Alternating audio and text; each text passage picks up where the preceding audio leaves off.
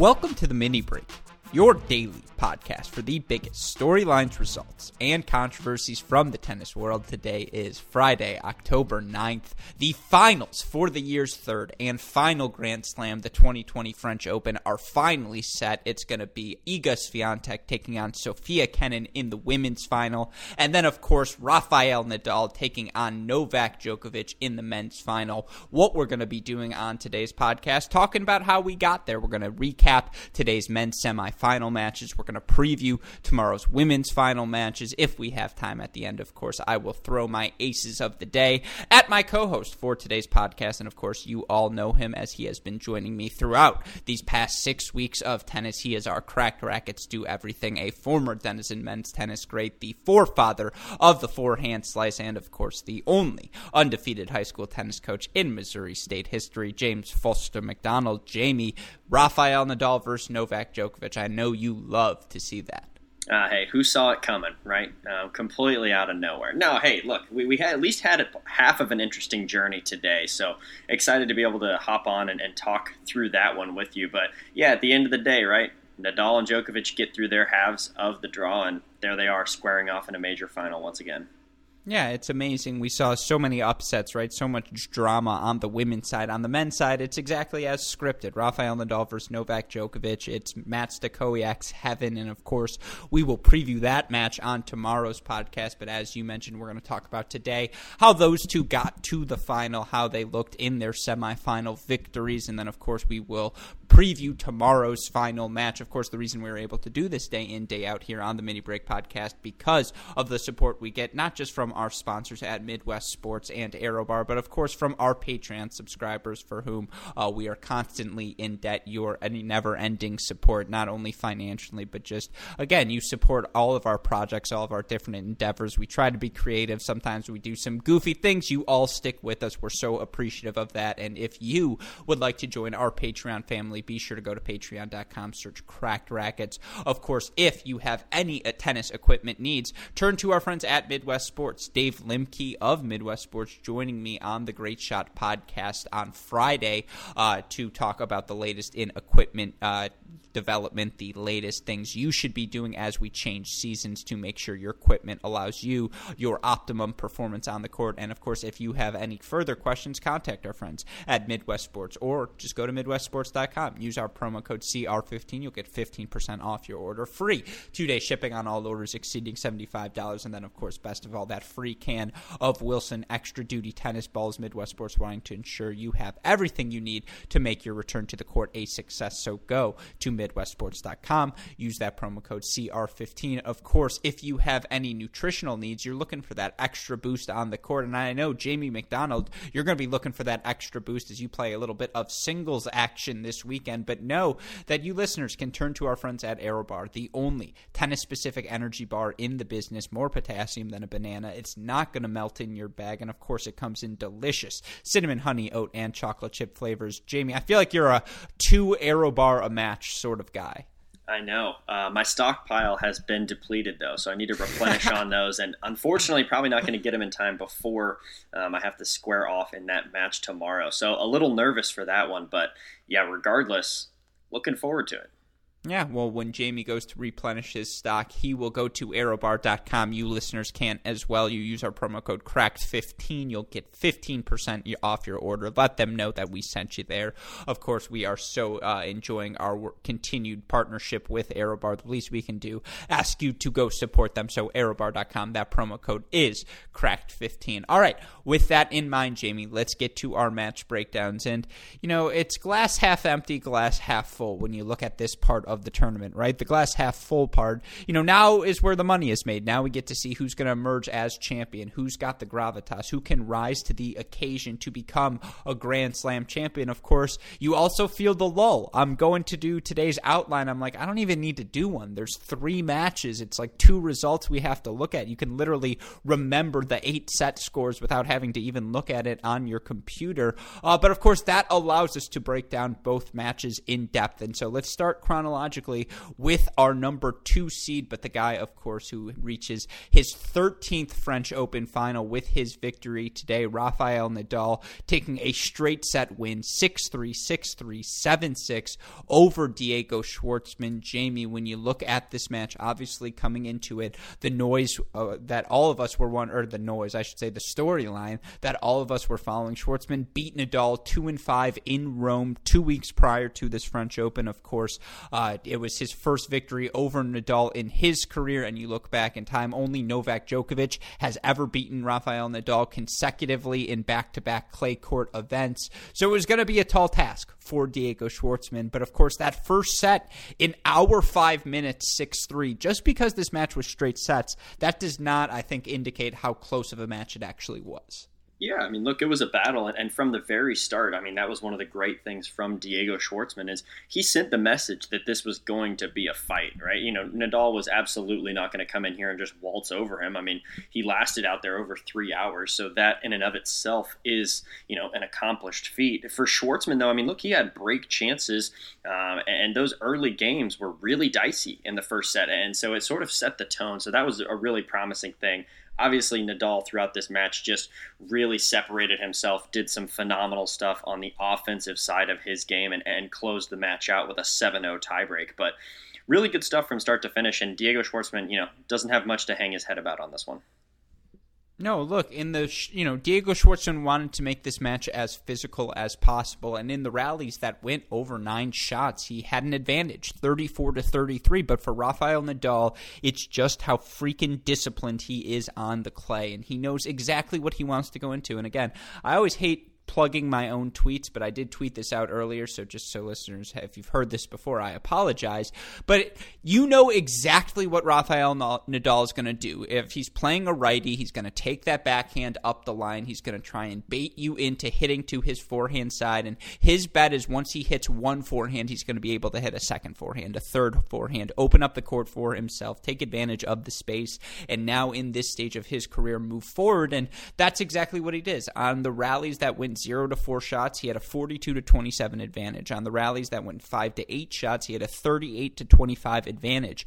He was just able to get into his plays, into what his uh, patterns, much more so than he was in Rome. And again, credit to Diego Schwartzman, who kept making that extra ball, who, you know, 48 unforced errors in this match, fine, but you have to push the envelope if you're playing Rafael Nadal. But Rafa just, he was so disciplined. He made 69% of his first serves, he won 68% of his first serve points. He goes 17 of 24, 71% at the net. 38 winners against 34 unforced errors, no double faults, 53% win percentage on the second serve, 6 of 9 on breakpoint chances. I mean, he's gotten better and better as this tournament's progressed. And, you know, this isn't the first time he'll make a Grand Slam final here at the French without dropping a set. I do think, in terms of his, how impressive he's been, this is probably the least impressed I've been by a Rafa that, Rafa that hasn't dropped a set. But it just it's the institutional know-how. He shows up at Roland Garros and it's just like this is what I do here and it works. Yeah, and look, by no means did Nadal blow Schwartzman away, right? I mean, Schwartzman had 12 breakpoint opportunities. Yeah, Nadal did a phenomenal job of saving nine of those, but again, Schwartzman was in this match, right? I mean, he really was mm-hmm. all the way till the end, and Nadal just happened to run away and, and play a phenomenal tiebreak. And look, it, it's Rafael Nadal at the French, right? So we knew this wasn't going to be, you know, a, a a mirror image of what we saw in Rome. I mean, obviously that gave Schwartzman some confidence, and and I think that allowed him to play a little bit more freely and, and have that behind him. But regardless, Nadal did really well, and and something I want to focus in on too. And this is this is the great part about talking about these matches is we were both able to watch both of these from start to finish, right? And so we don't mm-hmm. often get to do that about the matches that we're breaking down, uh, especially in a major in those first and second rounds. So to me, the one thing that I consistently saw that Nadal did that I wish Tsitsipas had did in his match against Djokovic, Nadal just did such a phenomenal job of keeping things. Uh, he he just kept so much variety on the backhand side. Nadal, you saw him roll those high heavies mm-hmm. down the line like to the that. Schwartzman backhand. He ripped him cross court. He used his slice really effectively. I mean, he was just a jack of all trades on that side. Obviously, once he got the forehand, he ripped that, as we all know, as his trademark. But the backhand was the most impressive for me, and he's going to have to keep that in mind because against Djokovic, he's going to have to rip it cross court, rip it down the line, roll one down the line, slice when it's necessary. So that to me was the most promising thing out of him. And I thought this was a little thing as well, but the court positioning difference from Nadal in this match versus the last match. You know, Schwartzman, his tactic, because Nadal obviously hit such a heavy forehand, and Diego Schwartzman, you know, if you're being generous, is five foot six. He takes that ball early, right? He tries to short hop it, drive through it, absorb Rafa's spin, and then just kind of, you know, bunt back it flat, use that spin, and, you know, that's enough spin on the shot. Schwartzman then can just drive it for depth. Um, but I thought the little adjustment Rafa made made today was taking that next ball a little bit earlier, and as you mentioned, changing direction or changing pace with it. So if he's going forehand cross court to the Schwartzman backhand, it was taking that forehand down the line that much earlier. On the backhand side, you're right. It was playing with slice not just down the line, but cross court as well, playing his slice to the Schwartzman forehand, not being afraid of that exchange. Not that Rafael Nadal is afraid of anything on a clay court, but then again, it's just how effective he is taking time and space away from you now. He's just so in control of every aspect of the game uh, on a clay court, and it's just why he's such a tough out, right? I mean, Schwartzman three of twelve on break chances versus Rafa six of nine. Of course, Schwartzman had chances, but Rafa six of nine on breakpoint chances. It's just ridiculous. Yeah, and it's very similar to what we saw, at least in the first couple of sets of Djokovic against Tsitsipas, right? Where Tsitsipas was the Schwartzman in this case. He was creating break opportunities for himself, but couldn't really convert convert effectively. Nadal being the Djokovic, Djokovic was converting on pretty much every break point he saw. And so he did a great job of taking his opportunities in this one. I think Nadal did a great job of setting himself up offensively. Obviously, he attacked the second serve of Schwartzman. That's not unexpected, right? That's exactly what we thought he would do coming into this to create some offense on those return points. I mean, just a really solid performance. You know, there was nothing, you know, too terribly breathtaking. I mean, yeah, you have some typical Nadal points where you're like, wow, can't believe he pulled that out. But, I mean, you mentioned it right at the beginning. It's probably the least, like, impressive in terms of just raw like holy crap Nadal that we've seen you know moving through as an as without dropping a set but now he's got Djokovic and I, I don't know I, we can talk about a Djokovic Nadal, you know, the 900th episode of them meeting all we want, but realistically, Nadal still comes in without dropping a set, and he's just played cleanly. Even when he's in a little bit of trouble, even when Schwartzman did get those breaks, Nadal breaks back and he's right there and patient. And so, just overall, a really good performance, and now he's got to be feeling really fresh moving into the finals. No, I, I completely agree with you. I would only and you know, you know, to your point, we will talk more about the history of Nadal Djokovic, what those matchups look like, what they look like on clay specifically, how frequently they've happened, et cetera, et cetera, tomorrow. But it's worth repeating. And, you know, shout out to whomever on the French Open social media team did the Rafa's got 99 problems, the French Open ain't one tweet because he's now 99 and 2 at this event. It's his 13th final at Roland Garros. He's now 13 and 0 in Roland Garros semifinals. It's all just it's all one big joke, and we're all just along for the ride. And hopefully, you're enjoying it along with us because I, I feel comfortable saying this with all due respect to every fantastic tennis player who will who's playing right now, who will play at some point in tennis's history. I, I don't think we're ever going to see this again. And so enjoy it while it lasts because Rafa at at Roland Garros is just special. Yeah, I mean it's it's just outrageous. There's no other way to put it. Even even any of the other greats who've had phenomenal resumes at different majors in their tournaments of choice. I mean, nothing touches the magnitude of this. So long live the king yeah. of play, right? Exactly, not Jordan, not Phelps, not and maybe Phelps at the Olympics, but anyways, yes, that it, it's an incredible performance for Rafa, and of course now he gets the ultimate test. He gets Novak Djokovic in a three out of five set match. Djokovic today surviving a five setter against young Stefanos Tsitsipas in this match. Novak Djokovic ends up taking again. Uh, he's up two sets to love. He has a match point to close out the match in the third set, but ultimately Tsitsipas able to flip the script script. Still, Djokovic 6 3, 6 2, 5 7, 4 6, 6 1 to take this one. I don't know. Again, credit to Tsitsipas. One could argue that Tsitsipas probably should have actually won the first set. Djokovic should have actually won the third set, but ultimately, five sets felt about right in this one. Yeah, I mean, and, and I think there was absolutely a point in, in this match where things just started to change tactically for Tsitsipas. Um, there was some speculation too, because I don't know if he got this. He got a he got a coaching violation warning and so you wonder if there was actually anything tactically that he garnered and then tried to use because timing wise, it roughly added up. But no, I mean let's let's yeah let's take this starting in set one. You mentioned it. Tsitsipas probably should have won it. He has he has five break points, converts zero of them. Djokovic has one shot at a break and converts it right. And so look, that that's what Djokovic has made a living off of doing. He, you know he keeps things close even though he's not playing his best. As soon as he has an opportunity, he strikes and that's what he did. So I, am okay with Djokovic walking away with that first set. To me, though, the Tsitsipas backhand was just kind of an issue from the start. And, and, you know, it's not surprising when you talk about Djokovic having the best backhand in the men's game that we've seen versus a one hander. You're going to be talking about things that could potentially be troubling, right? You know, we all know that the, the backhand to backhand exchange is not one that Tsitsipas wanted to play in this one. And to me, Tsitsipas just didn't do enough. I talked about the variety that Nadal used, and to me, Stefanos just didn't do that enough. He was really way too content just rolling balls cross court to the Djokovic backhand and then Djokovic dictating. And Tsitsipas needed to do something else, right? He used, needed to use the slice more effectively. He needed to start going up the line with some conviction. And, and that's the funny part is that's when the flip switched. Is when Tsitsipas started actually taking his backhand up the line, he was able to throw Djokovic off guard, right? He was he was taking the balls a little bit earlier. He wasn't allowing Djokovic to just cheat over and get ready for those backhand to backhand passes patterns.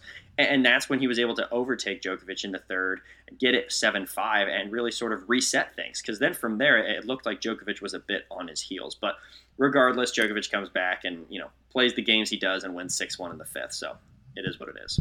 Yeah, flip, switch, switch, flip. Hey, great shot. Anyways, um, you, you know what was so surprising? You look at the stats in this one, and it's lopsided because in that third set, Djokovic or fifth set, Djokovic ends up going plus seven. But for Djokovic to have a plus twenty advantage in the you know zero to four shot rallies, that surprises me because I actually thought Stefano Tsitsipas did a really good job, especially in those first four sets. And you can throw out that fifth set; you could just see Tsitsipas didn't have much left in the tank. Djokovic as he so frequently does, able to summon that another gear in the fifth to take that 6 1 set. But, you know, it's it's an easy comparison to make to say Tsitsipas with the forehand, the way he has the one-handed backhand, the way he wants to attack, he plays like Federer. It's not that direct of a comparison, but we've seen Federer have success against Novak Djokovic simply because there's a hubris about Roger Federer it's like, look, I don't give a sh- who you are. I play my game. I'm Roger Federer. I go for my shots, and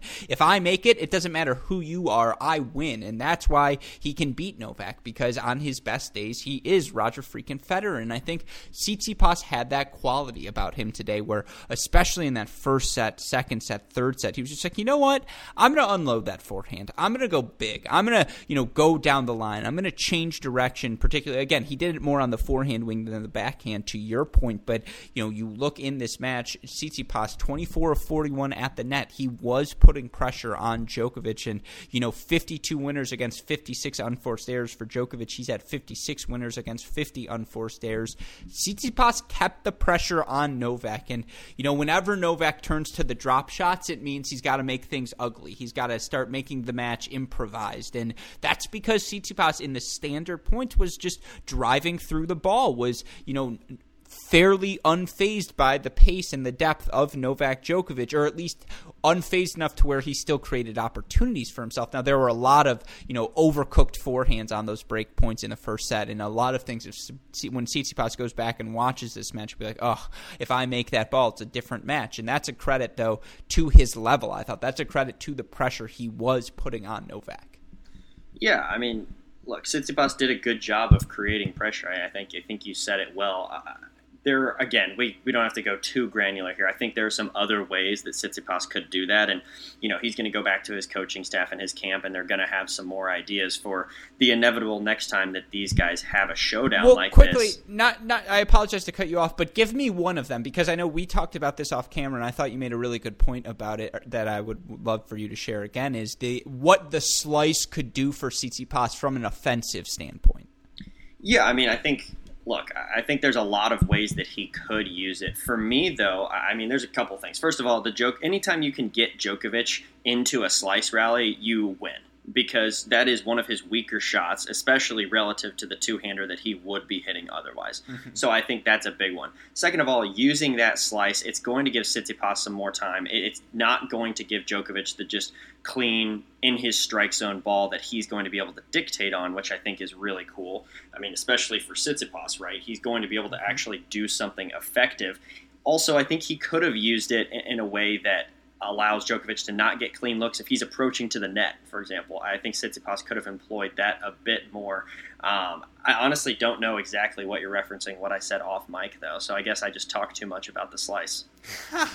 no, it's more just in general. Again, it's the the amount of time it buys him. It's the different look. Sure. It's the fact that yeah, no, I, I, completely agree with you there. And obviously, in terms of his return of serve, that's something we've talked about before. But just you know, to put a bow on this, because obviously, you know, for Novak Djokovic, he tracked down the extra ball. He's hitting the inside in forehand well when he's zoned in. He is hitting the drop shot well. He's moving well. He's doing all of his Novak things. We all know what a Novak Djokovic victory looks like. I will point out 30 of 40 at the net for him. That's particularly good, and he didn't have the overhead troubles today that sometimes sneak into his matches. And again, we'll preview Novak versus Rafa tomorrow, but just to put a final bow on the Tsitsipas performance, it's you know, Grand Slam semifinal number two for him.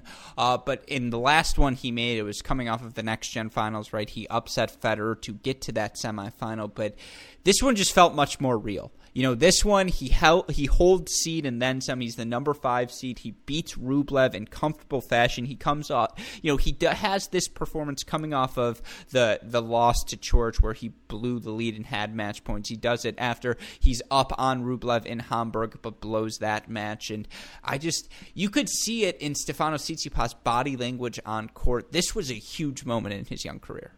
Yeah, this is big, um, and, and the fact that he was within striking distance as well. Right, I think it's a really promising thing that you know staring down the gun of you know that match point and being down you know with his back completely against the wall and down two sets to love that he didn't just fold. Um, I mean, mm-hmm. I think that's something that he has that he can take with him that he's going to be able to build off of. And again, he's going to get to this stage many more times in his career, so now he's just got a little bit more experience to do it with. And yeah, I mean, realistically, he could have won a you know come away winning this match. Like it would it would have you know taken a bit more um, endurance for him in that fifth set. But even to fight off and come up with winning two big sets in sets number three and four I don't know. It, it's a really positive. It's a really positive result for me. Um, and regardless, again, kind of like Schwartzman in this tournament, you know, Tsitsipas isn't going to go away hanging his head or anything. Yeah, it's awesome for again the young Greek player who was the youngest player to make a semifinal here at Roland Garros since Juan Martín del Potro, which is obviously uh, a nice person to join uh, the company of. But those were our two semifinal matches. We'll talk about that final tomorrow. Next, I want to preview uh, tomorrow's women's final because obviously it's rare that you get to see two 21 year olds square off head to head in the final of a Grand Slam. Of course, you look in our matchup between 19 year old Iga Swiatek and 21 year old Sofia Kenin. Kenin, the 2020 Australian Open champion, has the chance to be the first player to win two women's singles Grand Slams in a season since Angelique Kerber did it in 2016. You look at this matchup, it's the first slam final between two 21 year old and younger players since 2008 Australian Open. That was between Maria Sharapova and Ana Ivanovic. Again, these are the names you like to hear. And then this is the first time since 2003 three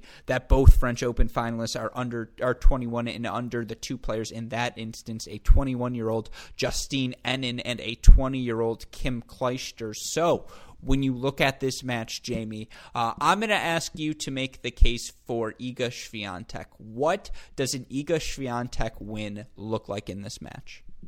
Yeah, I mean, realistically, it, it, looks like what she's been doing the entire tournament. I mean, I think that's why I still have confidence in her moving forward. You know, you and I talked off mic too about you know the potential for the yips and the moment to really get to her, but thus far uh, we've seen nothing. Right, all the way you know from her first round to the last round and somewhere in the middle beating the hell out of Simona Halep. I mean, it's just been all completely on fire. Um, and so for me, I mean, I think she continues to do what she's been doing, right? She dictates play.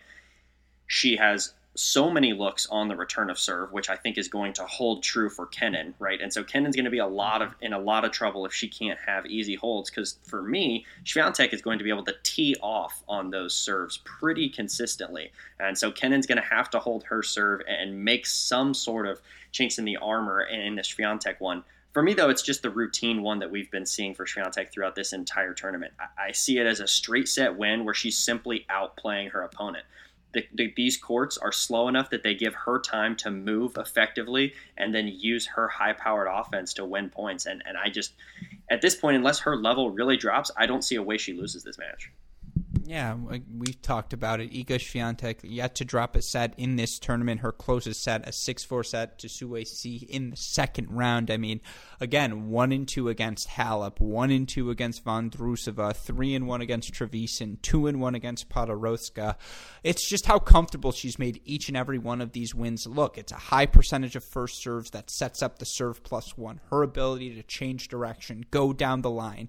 Now, her and Melichar lost in the doubles semifinal, but all those double skills. You see them on the singles court. Her willingness to move forward, to take time away, uh, which is obviously such an important thing to do when you're playing a clay court match. And then, you know, the effectiveness of her serve. I mean, she hits this massive kick, and it's not necessarily an overwhelming power. It's, you know, players can get their racket on it, but it just sets up the plus one ball for her so well. And, you know, she's been good off of both wings. Is that forehand a little bit wristy? Yes. And I compared it in a tweet to Kyle Edmund's forehand. I think, you know, technically they look very similar but she doesn't. She's not compromised in terms of pace, and I think the heaviness of her ball is that much more effective on the clay. And then again, her backhand is probably the more consistent side, and she can get incredible depth and pace on that wing. And yeah, just what is Sofia Kenin going to do to hurt her? That's the question because, you know, the Swiatek kick serve could bounce above Kenin's head, and then it's just plus one tennis for Swiatek, and we've seen what she can do when she's playing plus one ball this entire tournament. Now, of course, the flip side, what does a Sofia Kenin win look like? And it can't be, you know, overstated how impressive it is that a 21 year old is going to make two slam finals in the same calendar year. That Sofia Kenin is not just going to make the final at the Australian Open, but she's going to back it it up after losing 0 0 in the build up to this event by making a final on a different surface uh, as the number four seed here. Again, an impressive path for Kenin. Four of her six matches go, you know, go three sets. She gets a really impressive straight set win over Kvitova in the semifinals, and you know, for Kenin, it starts with the variety. It's the fact that even if plan A isn't going well, she can do so many different things on a court. And against Petra Kvitova, it was keeping the ball to the outer thirds. It was playing slice. It was the fact that, you know, I didn't count specifically, but I don't think there was a single point where she played a ball in the same direction more than two times in a row. She was so effective at keeping Kvitova off balance, keeping Kvitova out of her strike zone. And then, of course, you know, there are the inevitable nerves. Both of these players under 21 years years old. And Sofia Kenin's been there before. And just do you want to bet against a Grand Slam champion against a 19 year old in another Grand Slam final? Like on paper, you say no. And so, you know, Kenin has done so many things so well. The first serve is obviously going to be crucial for her because if she's hitting second serves and Swiatek can hit big returns, then you're just in trouble. But, you know, I think there was a stat Kenin's broken two times more than she's been broken in this tournament. And she's just a scrapper. You never count Sofia Kenin out of a match. That being said, I don't know. Anything you would add to the Kenin case? No, I think you know you covered a lot there. I would say you know the the closer this match becomes, the the greater the chance for Kenin to win uh, becomes. Because mm-hmm. if Swiatek just keeps this straight up tennis, she's playing better, and I think she'll win. But as soon as this gets a little bit dicey, if they start trading a lot of breaks and getting into each other's you know service games really easily, things become tight, you know, you start to lean a little bit more toward the Kenin side because you mentioned it. She knows how to scrap. That plus the experience of her, you know, winning one of these titles. It's just it, it, things things start to balance and become really really hard to separate out for me especially if this thing gets pushed to a third set you know then at that point we've already indicated that the level you know that the difference between these two isn't very much. And if the margins are that razor thin you got to figure that that sort of experience of being at this stage starts to weigh even heavier and heavier Yeah, I that's why for our aces of the day tomorrow, I took. I think if the match is straight sets, it's going to be a Swiatek win. I think that means her plays are working. That means she's comfortable on the court. She's doing her thing. But I do think Sofia Kenin, because she's such a scrapper, could absolutely extend this match to a third set. I mean, again, in four of her matches, they've gone the distance. You never count Sofia Kenin out. And so I guess, you know, with that in mind, that was my way of hedging. But with that in mind, the last thing I'll ask you to do on this podcast, Jamie, make a pick. Who do you got tomorrow, Swiatek or Kenin? And give me a score line. I just can't go against uh, against Swiatek right now. I just can't do it. Um, I, I, was glad to say, you know, I won a little bit of money off of Kenin taking out Kvitova. I think Swiatek just another notch or two above the level of Kvitova right now, and so I, I gotta go. I gotta go against the American Kenin in this one. Let's say Swiatek wins it four and two. Yeah, it's uh, it's tough because the second you say that, you're like, wait, I just picked the 19 year old against the Grand Slam champion, right? Like, I, I just keep coming back to that fact in my head. And, you know, all of these coaches or all of these inside industry people who you talk to over the time, and yeah, that was a humble brag, uh, but who you talk to, they're like, it's all about, you know, what's going on in the six square feet in, or however big their heads are. It's all what's going on within their head space. It's all what's going on in between the two ears. How do you mentally process things? How do you handle adversity? Can you adjust when things are going wrong? And I'm not saying Iga Swiatek can't do all of those things, but Sofia Kenin a thousand percent can. That's the calling card of her success thus far early in her career. It's just you never count her out because of how many different ways she can hurt opponents, how many different ways she can find success on the court. That being said, I like you're right. Like watch the tennis. Iga Swiatek has destroyed everyone in her path, and I'm with all due respect to Kenin, who again, uh, like a perfect game plan, exactly what she did against Kvitova, she's going to want to do against Swiatek. But I just think Swiatek's a better version of Kvitova right now. I don't know what Ken, you know. Swiatek moves better. She's a little bit more fluid off of both wings, uh, and I just don't know what Kenin does to hurt her versus I know what Iga is going to do. And I guess if the game plan uh, plan A is off for Iga, then she's in trouble. But I just I think I think I have to take. I'm with you. I think Swiatek wins this in straight sets, and I think it's going to be like three and three. Yeah. Well, hey, we've got the exact same game count, so I guess we'll see what happens. But yeah, I mean, yeah. bottom line, this was going to be on Swiatek's racket. So if she's not playing well, yes, the door is open for Kenin to make this thing a scrap and really push it all the way the distance. But so just, that's the thing. Yeah, I think I just, if it I gets have no, it, I have no reason to think that Swiatek isn't going to show up and just beat her badly because that's what she's done to everyone in this entire draw.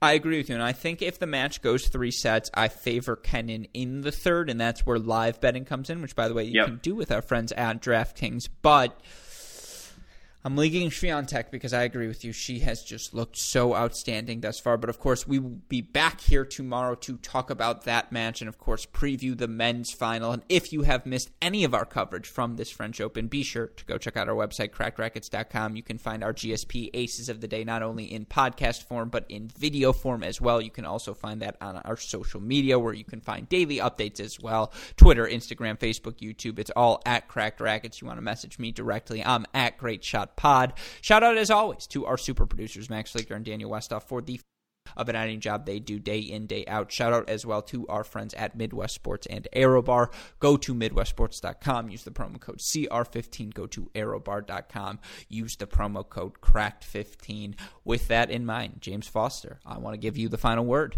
Yeah, last thing, a little bit sad. Uh, Swiatek, I was really hoping could become the singles and dubs champ. Unfortunately, she um, got knocked out of dubs today, 6 4 in the third, and a heartbreaker if you were watching it. A bit of a surprising result for me. But um, nonetheless, I still think she has the talent and is playing the level of tennis to win this thing. So at least she can get the redemption on the singles side. Yeah, I say this all the time when we're talking again off mic about some of the GSP aces of the day that don't hit, but still a great take by you, still a good call. Like again, I know she lost with Melichar, but there is no shame in that take.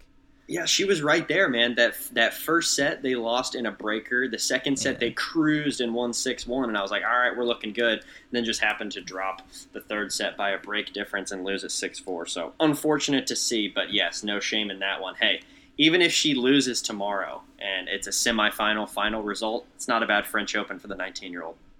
You know, there are some outstanding props on DraftKings. And can I ask you, just to make a promise to both you and our listeners, tomorrow, can I come at you with my five favorite props for the men's final? I should have done this for the women's final. I apologize. I did not. But I mean, you know, where I know you have, uh, again, uh, some family stuff to do tonight. Can I come at you with five props tomorrow that I love uh, for the men's final?